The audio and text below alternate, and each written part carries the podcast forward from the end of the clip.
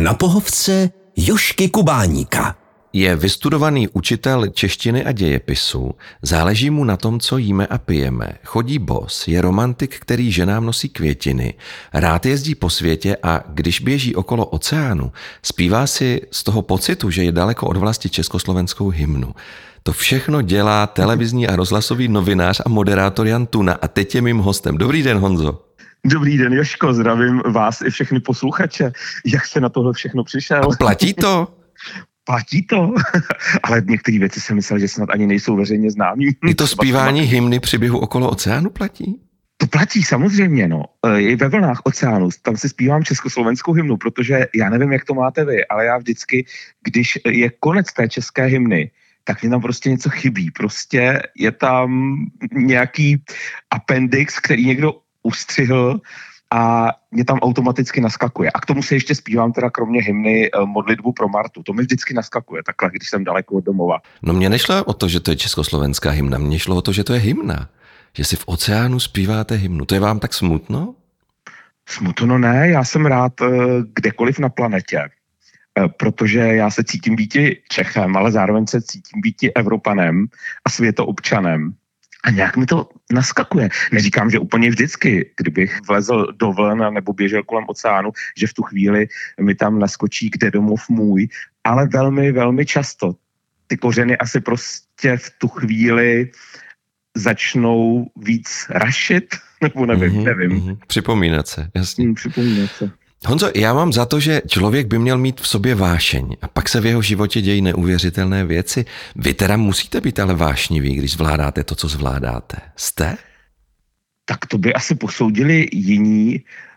Myslím si, že nejsem leklá ryba. a baví mě mhm. žít, hodně mě baví žít. Nedokážu si představit, že bych eh, seděl někde na gauči a díval se na seriály, to ne. Vy pocházíte z Trutnova, v Liberci jste na Technické univerzitě vystudoval češtinu a dějepis. A když pominu ale krátkou praxi, tak jste se učitelství vlastně nevěnoval, protože vás zlákala média. Nebylo vám to, že neučíte nikdy líto? Bylo. Bylo mi to líto mnohokrát. Učil jsem 14 dní na praxi a to mě velmi bavilo protože jsem se snažil učit trošku jinak, aby to byla Komenského škola hrou a udělal jsem různé skupinky dětí, které byly budovány, každý sám za sebe a zároveň ta skupinka, aby to bylo motivační, aby ti, kteří se na to chtějí vykašlat, tak aby věděli, že nemůžou a ten zbytek toho kolektivu je dotáh, protože mají zodpovědnost nejenom sami za sebe. A ještě nedávno mi několikrát psala bývalá studentka, což už je teď dospělá paní, že si to hodně líbilo, ale nelíbilo se to paní učitelce, za kterou jsem ten dějepis učil. Tam je asi po první nebo druhé hodině řekla, Honzo, nedělejte to, to jako takhle neučte. A já jsem se ptal, proč, děti, děti to baví, mám pocit, že to má i nějaké výsledky, že vypadá, že si nějaké ty znalosti osvojili. Ona říká, no ale vy pak odejdete a oni to budou chtít po mně. Tak to mě tenkrát, tenkrát pobavilo. No a já jsem v podstatě učil i dál, učil jsem na moderátorské škole, dávám média tréninky, tak trošku s tím souvisí, ale není to ta klasická běžná učitelská činnost, tak tu jsem opustil, protože já už jako student na vysoké škole jsem začal pracovat eh, v rádiu jako moderátor a pak mm-hmm. už to mhm. jelo samo dál. Pak už to jelo samo dál, vy jste se dostal až eh, do televize Nova. Co vás na té práci v médiích tak přitahovalo? Mě vždycky zajímalo a chtěl jsem měnit věci k lepšímu. Já vím, že to možná zní jako fráze, jako něco nevěrohodného, ale když člověk ví, že může něco ovlivnit tak, že se to změní k lepšímu, že může něco nějakým způsobem posunout, tak eh, to pro mě bylo obrovské lákadlo a jsem za to strašně vděčný, když se to povede. Já když jsem se na náš rozhovor připravoval, tak jsem si zatelefonoval s kamarádem Jakubem Weinlichem, který byl s vámi na nově jako začínající novinář a vyprávěl mi, jak jste se vůbec nebál. Prý jste mu před jedním natáčením říkal, Jakube, Tady to bude asi nebezpečné, buďte ve střehu. A po několika minutách jste zavelel, Jakube, utíkejte je zle. A dotyčný, se kterým jste přišli dělat rozhovor, po vás začal házet kameny. Musí být reportér odvážný? Tak určitě musí být odvážný. Já nevím, jestli vlny Českého rozhlasu snesou uh, mé oblíbené převzaté od Oty Černého, bohužel teď již nebo štíka. Mhm. Kdo se bojí se v síni? To je mé oblíbené. Tuhle historku si úplně nepamatuju, ale je to tak, že já když natáčím, tak mi ten mozek přepne úplně do jiného módu, než jaký mám, když nenatáčím, když jsem sám za sebe, za Honzotunu. Takže já třeba moc nemusím takový ty velký atrakce, kolotoče, které jsou na Matějské pouti z Holandska dovezené. Úplně to není můj šálek čaje. Ale když jsme tam točili a něco jsme o tom točili, vlezl jsem na to, tak najednou ten strach je úplně pryč. Člověk se soustředí úplně na něco jiného, než uh, sám na sebe. Tak uh, takhle je to s tím strachem. Během toho natáčení a té práce je hodně upozaděný. Ale samozřejmě člověk nemůže být úplný blázen, že by si neuvědomoval nějaká rizika. Asi když začnou letat ty kameny, tak je na čase běžet pryč a neházet je na zpátek. No, jasně. A zažil jste na nově víc takových dobrodružných situací? Byly různé situace, ale já většinou ty eh, špatné věci vytěsňuji. Eh, nějakým způsobem si je neukládám. Vím, že někdy nás někdo honil s nějakým psem, ale spíš než to přímé fyzické násilí, tak jsou takové ty výhrušky, hrozby právníky, soudem, nátlak na vaše šéfy a tak dále. Většinou se to děje nejvíce před odvysíláním té reportáže, kdy se ti dotyční, ty potrefené husy snaží zabránit tomu, aby se to zveřejnilo. Mm-hmm.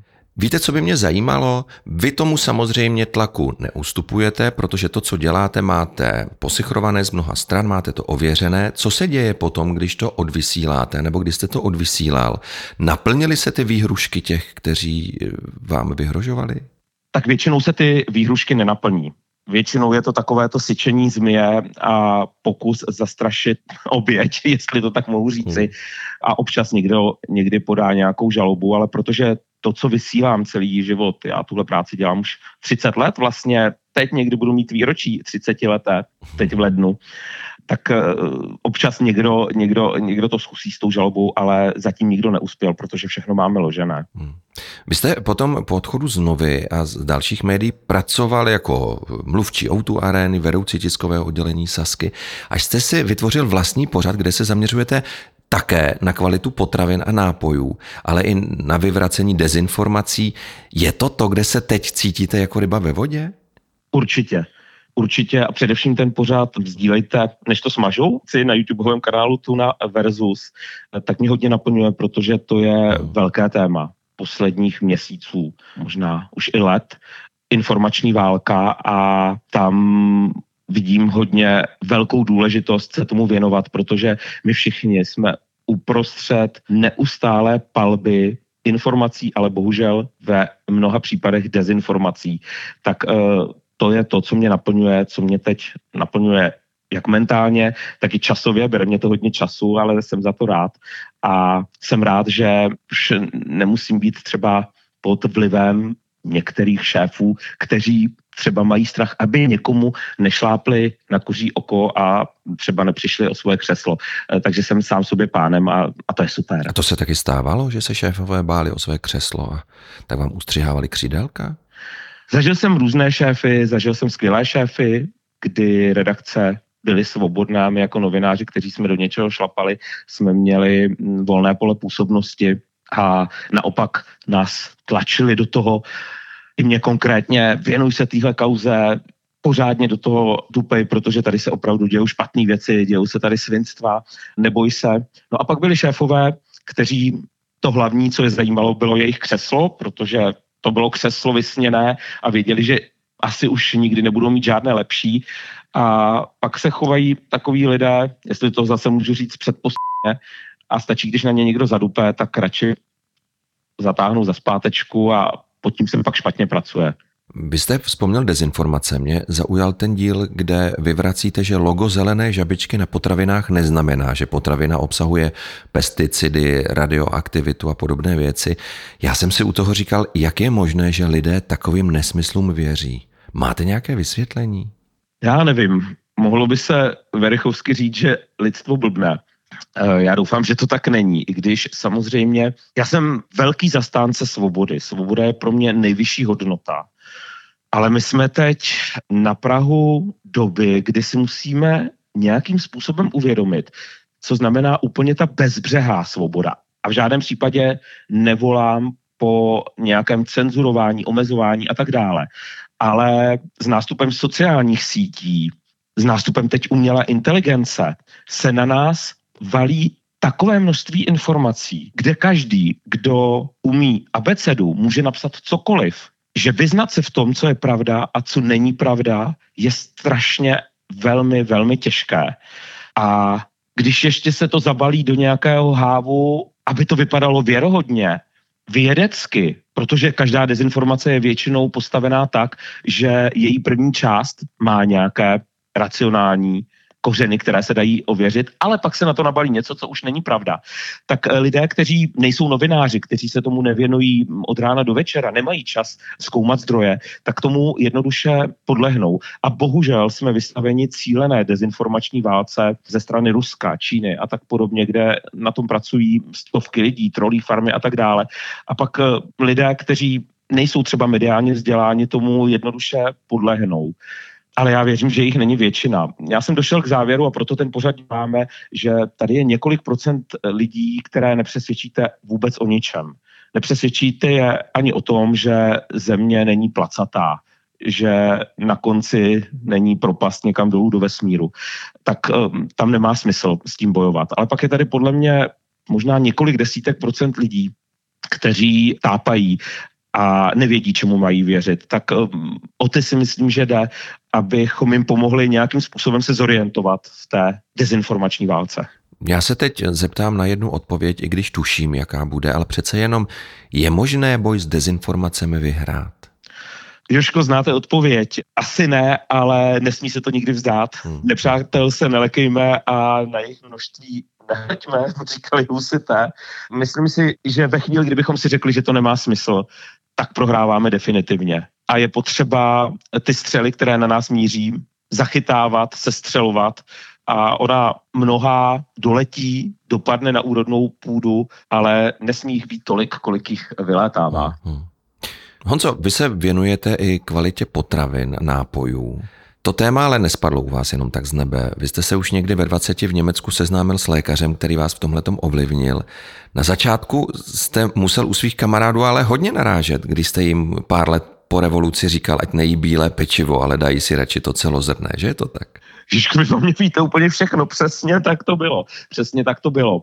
Já mám čtyři děti, když mi bylo čerstvě 21, tak se mi narodila dcera, za pár dní bude 30 a my jsme vždycky jezdili na různé výpravy, na hory, na takovou zastrčenou chalupu, na vodu, všude možně a dělali jsme ty společné nákupy a vždycky se na mě všichni koukali jak na blázna, když jsem říkal, hele, koupíme radši tady ten celozrný chleba, koupíme víc ovoce a zeleniny, méně tady těchto těch věcí, které jsou se zvýrazňovači chuti a tyhle bombony, které jsou obarveny těmi azobarvy, ty brát nebudeme, to prostě těm dětem škodíme. Tak všichni, Ježíš Maria, Honza zase tu nějak zase něco řeší. A musím říct, že po letech mi dali zapravdu, protože teď už se o tom naštěstí eh, víc ví, víc se o tom mluví ale na začátku jsem byl hodně za takového blázna, i v tom svém nejbližším okolí. Tady v České republice, v Německu ne, tam to bylo jinak, tam v tom byli a jsou o několik let napřed. Mm-hmm. Pojďme se u vašich testů prosím na chvilku zastavit. Podle čeho si vybíráte, do čeho se s testováním pustíte?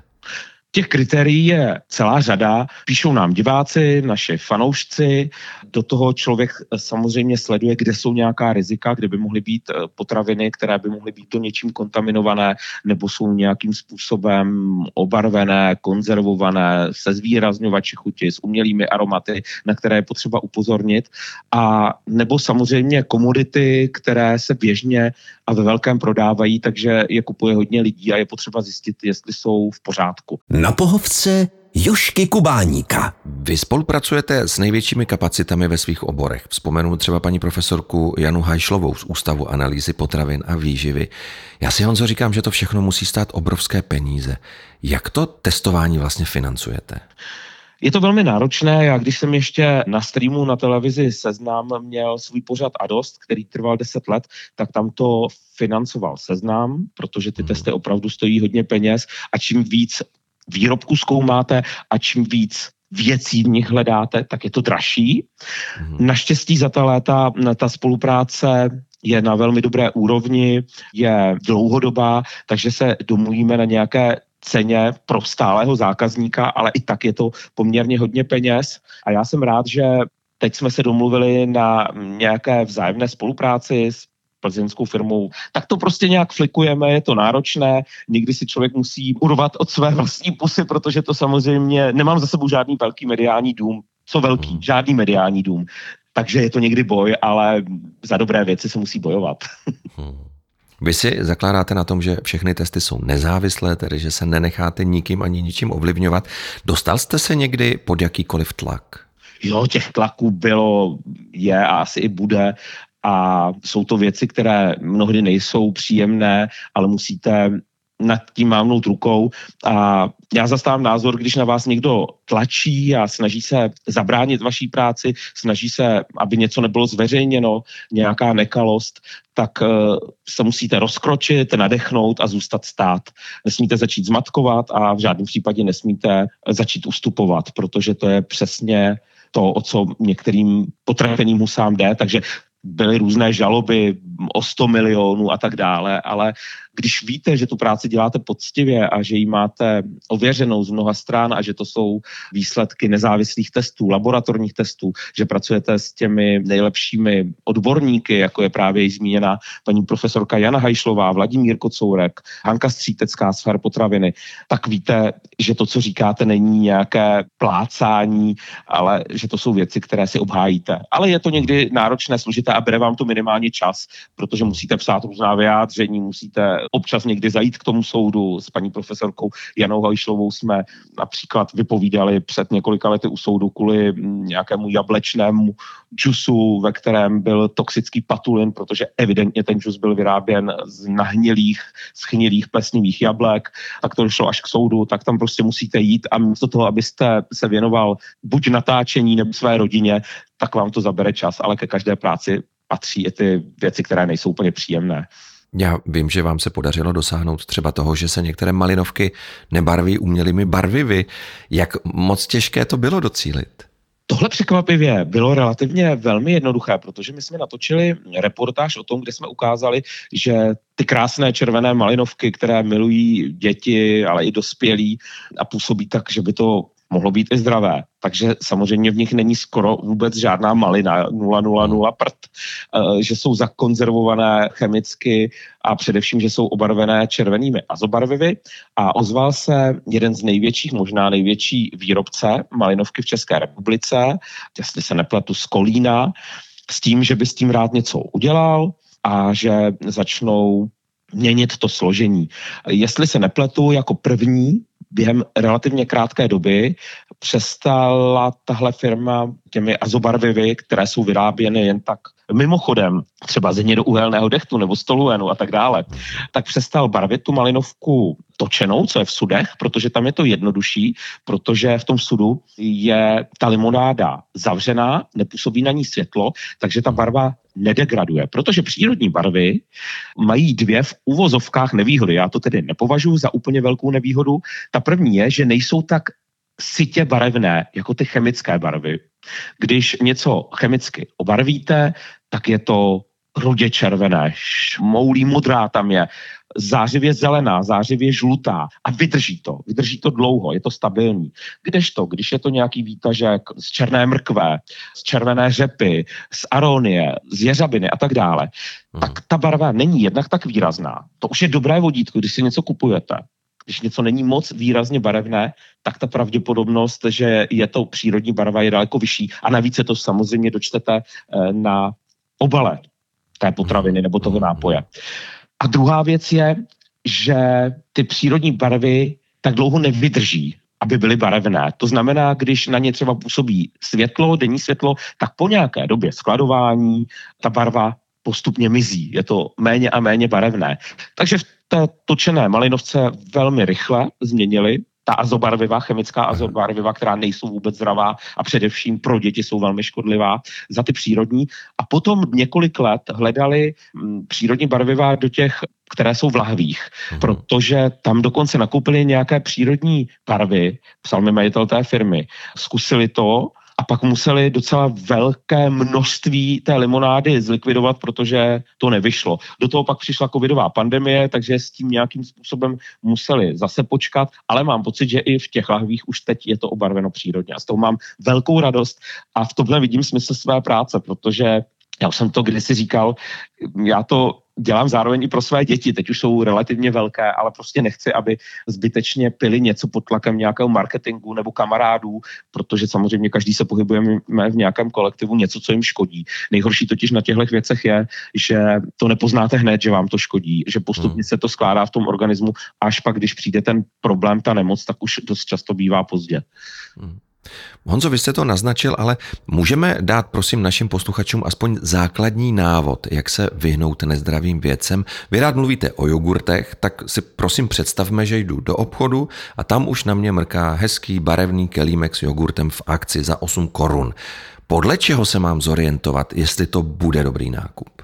Těch eh, věcí je celá řada. Ta úplně základní rada je otočit si ten jogurt a podívat se na složení když tam vidím třeba konkrétně u toho jogurtu moc ingrediencí, tak je něco špatně, protože jogurt je z mléka, pokud je to ovocný jogurt, tak případně z nějakého ovoce nebo džemu, pak nějaké bakterie mléčného kvašení, aby to byl jogurt, aby to nebylo mléko a to v podstatě stačí. Případně cukr, pokud je to slazený jogurt. Já si kupuju bílé jogurty, takže tohle řešit nemusím. Dříve jsem je dokonce i vyráběl. Ale když už tam vidíme různá zahušťovadla, různá barviva, nedej bože azobarviva, u kterých musí být napsáno to varování, že to může způsobovat hyperaktivitu a poruchy e, soustředění a tak dále, tak to nebrat. To je špatně. Samozřejmě, pokud se to rozhodnete vzít, tak je to vaše právo, ale pak samozřejmě člověk nemůže plakat, pokud bude mít nějaké zdravotní problémy. Takže to je složení. Tady máme obrovskou výhodu, že díky Evropské unii to složení a všechny ty ingredience musí být na každém výrobku, na každé potravině, na každém nápoji napsané. Není možné tam nic zatajit. To dříve nebylo. To před rokem 89, jak někteří lidé, a to mě velmi trápí, říkají, to za komunistů nebylo, teď jsou ty potraviny strašný. Není to vůbec pravda. My jsme to dříve jenom nevěděli. Nevěděli jsme, co tam je obsažené, protože nebylo to a nemuselo to být na tom výrobku napsáno, neexistovaly nezávislé pořady, byla cenzura, v laboratořích ani jsme neměli eh, přístroje, které by to dokázaly pořádně odhalit a když už se něco odhalilo, tak se to samozřejmě zamlčelo. Ale to je taková malá odbočka, ale podle mě velmi důležitá. Další věc je, pokud tu potravinu vidím, je v nějakém průhledném obalu, tak když je nějak výrazně barevná, tak také velká pravděpodobnost, že bude obarvena chemickými azobarvivy což opět není nic moc dobrého. Pokud tam bude nějaká dlouhá trvanlivost, tak uh, také nebrat, pokud zrovna nejedete někam na čundr a nepotřebujete, aby to někde v krosně ve stanu dlouho vydrželo. To je typický příklad kečupů. Kečup nemusí být vůbec zakonzervovaný. Opět, když je zakonzervovaný většinou benzoanem nebo sorbanem, tak to tam máte napsané. A to má smysl, když jedete ven stanovat, venku je teplo, tak takovýhle kečup si kupte, protože samozřejmě jinak by se vám zkazil. Ale obyčejný kečup nemusí být zakonzervovaný, prostě jenom musí být v ledničce, v chladu. Tedy pokud můžete, radím vyhýbat se věcem, které mají dlouhou trvanlivost. A to je asi tak všechno. Ono je to poměrně jednoduché a ono, když se tohle naučíte, tak v tom obchodě potom nestrávíte dlouhou dobu, jak si někteří lidé myslí, protože už víte, po čem máte šáhnout a ty ostatní věci vlastně ani nevidíte. Já je v tom obchodě v podstatě nevidím. Vy jste vzpomněl, že Díky Evropské unii se spoustu eh, látek, které ty potraviny tvoří, dozvíme. Vy jezdíte hodně po světě. Jsou informace o potravinách všude stejné, nebo eh, v zemích mimo Evropskou unii je to stejně žalostné jako u nás před rokem 89? V Evropské unii jsme na tom opravdu nejlépe z celého světa. Jak z hlediska značení těch potravin, tak z hlediska složení. Byť to tak nevypadá a byť někdy třeba z mých pořadů lidé mohou mít pocit, že je to všechno průšvih. Ale tady je potřeba myslet na to, že samozřejmě poukazujeme na to, co je špatně a je to úplně stejné, jako když se na dálnici stane dopravní nehoda, tak eh, ve spravodajství vidíte tu dopravní nehodu, ale nevidíte dalších 10 tisíc aut, která projela a která se nevybourala. Hmm. Tedy je důležité mediálně poukazovat na to, co je špatné, ale je toho minorita. My si pořád můžeme vybrat z 90% z těch dobrých, kvalitních věcí. No a v tom zahraničí záleží samozřejmě, jak kde. Nebudeme se bavit o zemích, jako je Rusko a tak dále, kde nemáte vůbec žádnou svobodu, takže tam bych kvalitě potravin moc nevěřil. Největší problémy z hlediska kvality potravin i směrem sem k nám do České republiky jsou z Číny. To je Česká obchodní inspekce a potravinářská inspekce dlouhodobě upozorňuje, že dost často jsou kontaminované, dost často obsahují právě různé nezdravé složky a tak dále tam je to asi tak eh, nejhorší. A tím neříkám, že vše, co je vyrobené v Číně, je špatné, ale bohužel to, co jde sem k nám, tak eh, dost často bývá nekvalitní a tam ta pravděpodobnost, že šáhnete po něčem, co nebude tak dobré, je daleko vyšší než třeba z jiných zemí. Ale bohužel třeba i Spojené státy americké to mají z hlediska potravin horší než Evropská unie. My jsme nedávno dělali srovnání po několika letech jsme se k tomu vrátili těch pomerančových nápojů a zatímco tady máme 5% pomerančové šťávy, v Řecku třeba 20%, ve Francii nebo v Itálii nějakých 12-13%, ale v Německu třeba paradoxně 3%. Mm-hmm. Takže neplatí to, že u nás je to horší vždy, než někde na západ od nás, tak ve Spojených státech tam nebyla ani kapka pomerančové šťávy. Vůbec nic. To bylo zvláštní. My jsme to na tom obale hledali a vůbec jsme nemohli najít procenta té pomerančové šťávy v tom složení. Mm-hmm. A vůbec jsme si nevšimli, že nad tím je velký nápis, že to je bez pomerančové šťávy, protože hledáte v tom složení to malé, mm-hmm. přehlednete to velké a bylo tam několik uh, různých azobarviv. Takže já vím, že to u některých lidí je nepopulární a je někdy móda nadávat na Evropskou unii, ale já z hlediska potravin, a nejenom z potravin, říkám zaplať pámbu, že jsme v Evropské unii a strašně za to děkuju ex-prezidentovi Václavu Havlovi a všem dalším, kteří nás tam dovedli i do NATO a tak dále.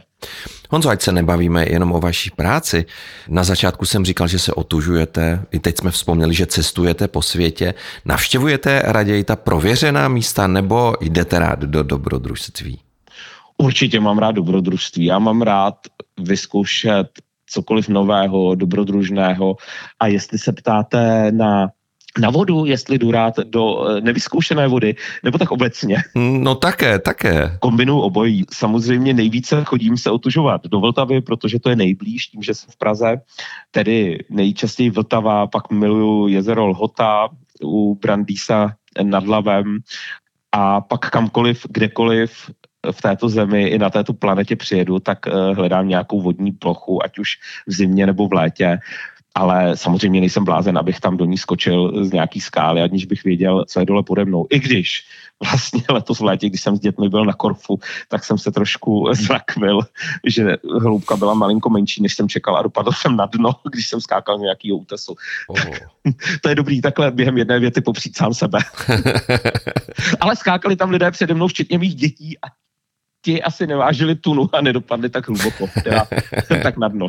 Honzo, vy asi podepíšete to, co se říká, že čím chudší lidé jsou, tím jsou vlídnější, ochotnější a přátelštější. Já teď narážím i na to, jak jste se zranil v Iránu, jak vám místní nezištně pomáhali, jak vám spadl na nohu foťák.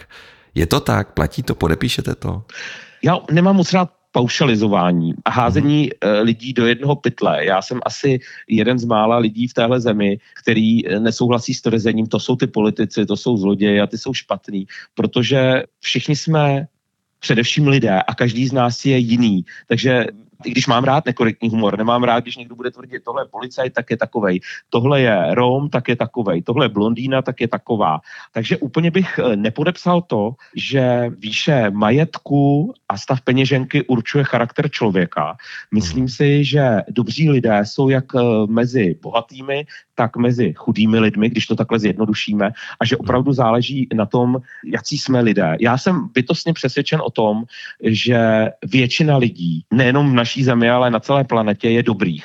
Bez ohledu na to, jakého jsou náboženského vyznání, v jakého Boha věří, jaké jsou barvy pleti, jaké jsou sexuální orientace, jestli rádi jedí vepřové hovězí, jestli spí do 12 nebo stávají ráno v pět, jestli mají na kontě desítky milionů anebo dvě koruny. Záleží na každém z nás, ale je pravda, že je samozřejmě spoustu lidí, kteří, ač mají sami málo, tak uh, přispívají lidem potřebným. Já třeba teď v zimě se snažím jednak pomáhat a jednak uh, tak trošku to dostávat do veřejného prostoru, aby lidé pomohli lidem bez domova, když jsou velké mrazy, tak spoustu lidem hrozí umrznutí, takže se dají koupit za stovku, což je cena dvou kafí, takzvané nocleženky a píší mi lidé, kteří sami žijí od výplaty k výplatě, že těch nocleženek třeba koupili 10 za tisíc korun a toho si obrovsky vážím. No a v tom Iránu to bylo bezvadný. Tam to bylo bezvadný a v Iránu je šílený režim. Šílený režim, ale lidé, kteří tam žijí a kteří dost často s tím režimem nesouhlasí, ale hrozí jim tam smrt. Asi všichni sledujeme, eh, co se tam děje, když třeba hm, dívka nemá pokrývku hlavy, nebo zajde na fotbalové utkání, tak ti lidé tam jsou nádherní, vřelí, úžasní. Takže skvělý. Kam se chystáte na cesty teď? V tuhle chvíli nemám žádný plán a já říkám, že nejlepší plán je žádný plán, takže v tuhle chvíli se chystám na natáčení a uvidím, kam mě ten nahoře, který to má stejně ve svých rukou, zavede. Já jsem rád všude na světě, a jsem rád i doma. A co děláte v Praze, když jste doma, kromě toho, že se otužujete a že natáčíte? Chodíte pořád do divadla pod Palmovkou? Je tam pořád ta vaše oblíbená paní Uvaděčka? Moje oblíbená paní uvaděčka tam už není. Tam hmm. se vystřídal celý ansábl, když odešel umělecký šéf Petr Kracík, nastoupil umělecký šéf pan Lang. Hmm. Divadlo má výborný repertoár výbornou produkci, líbí se mi spoustu věcí, které dělají. Teď jsem tam delší dobu nebyl, ale chystám se tam, mhm. ale rád chodím do divadla na Jezerce. Líbí se mi hodně věci, které tam dělají a líbí se mi, že když je to soukromé divadlo Honzi Hrušinského, tak nedělá prvoplánové žachandy, to já moc nemusím a mhm. dělá věci, které mají nějakým způsobem přesah, takže představení jako o občan první jakosti ze života Čapka nebo v tuhle chvíli stažení, ale já doufám, že úplně nestáhne Honza, že je ještě vrátí mašíni hmm. a tak dále. To jsou věci, za které by se nemuselo stydět ani divadlo, které je placené z veřejných rozpočtů a je zřízené městem nebo ministerstvem kultury nebo já nevím kým. Takže tohle divadlo mám hodně rád. Mojí srdcovku ještě divadlo v Celetné, hmm. divadelní soubor Kašpar Jakuba Špalka. Stihl jste ještě na jezerce paní Bohdalovou s panem Kňažkem? Chin Game? Nestihl jsem, já jsem uh, Jiřinu Bohdalovou viděl kdysi před lety na jezerce jako generálku, jestli si mm. dobře vybavuji, ano, ano. ale zrovna nedávno před Vánocemi, když jsem se vrátil z Plzně z Vánočního večírku a přijel jsem domů a zapnul jsem na Artu televizi, nebo já ji zapnu kvůli tomu, že to vlastně Honza Hrušinský psal na mhm. Facebooku, tak jsem mhm. stihl poslední třetinu, teď to říkám jak u hokejového utkání, poslední eh, třetinu tohohle představení byl záznam, takže jsem toho viděl aspoň takhle v televizi, byť já tedy divadlo v televizi nemám rád a je to pro mě dech mrtvé milenky, ale někdy lepší dech mrtvé milenky než vůbec. Hmm. Honzo, vy jste před několika dny oslavil narozeniny. Je nějaké speciální přání, které, když se vyplní, vám udělá největší radost? Já vím, že to bude znít jako kliše, ale já si přeju, aby všichni moji blízcí, a přenesu to teď i na vás a na posluchače, aby byli zdraví a šťastní a abychom žili v míru, v lásce a ve svobodě, protože i když opravdu to může znít jako kliše, tak to opravdu žádné kliše není a nic důležitějšího není. A stačí se podívat kousek od nás, že žít v míru není vůbec samozřejmost a žít ve svobodě není také vůbec žádná samozřejmost a že za to musíme každý den bojovat. Tak tohle si přeju. A to všechno ostatní, to je pěna dní, to je takové mraveniště, kde přesouváme věci z bodu A do bodu B a pořád se něčím trápíme a, a takové, já tomu říkám mrcosení a to vůbec není podstatné. Důležité jsou ty věci, které jsem zmínil na začátku, alespoň pro mě a ty si přeju jak pro sebe, tak pro lidi, které mám rád a pro všechny ostatní lidi dobré vůle. Honzo, tak já vám i za naše posluchače přeju, aby se to všechno splnilo. A protože mám před očima pořád to loňské léto, kdy jsme se potkali, všude byla zima, déšť, vy jste tak spokojeně běhal venku bosí, tak vzpomenu slova, která řekl eh, Napoleon Bonaparte. Lépe by bylo nežít, než nezanechat stopy po svém žití. A vám se to, Honzo, nejenom vašimi chodidly, ale hlavně tím, co děláte, povedlo. Tak za to děkuju. Ježko, děkuju moc přeju vám i všem posluchačům krásný rok 2024, jsme na jeho začátku, tak ať ho prožijeme ve zdraví, ve štěstí, v lásce, v míru a ve svobodě. A budu se moc těšit v létě do Uherského hradiště na filmovku, která je s vámi spojena úplně tou nesmazatelnou stopou. Děkuju, taky se na to těším. Mým dnešním hostem byl televizní a rozhlasový novinář a moderátor Jan Tuna. Honzo, děkuju, naslyšenou. Díky, naslyšenou. Na pohovce Jošky Kubáníka.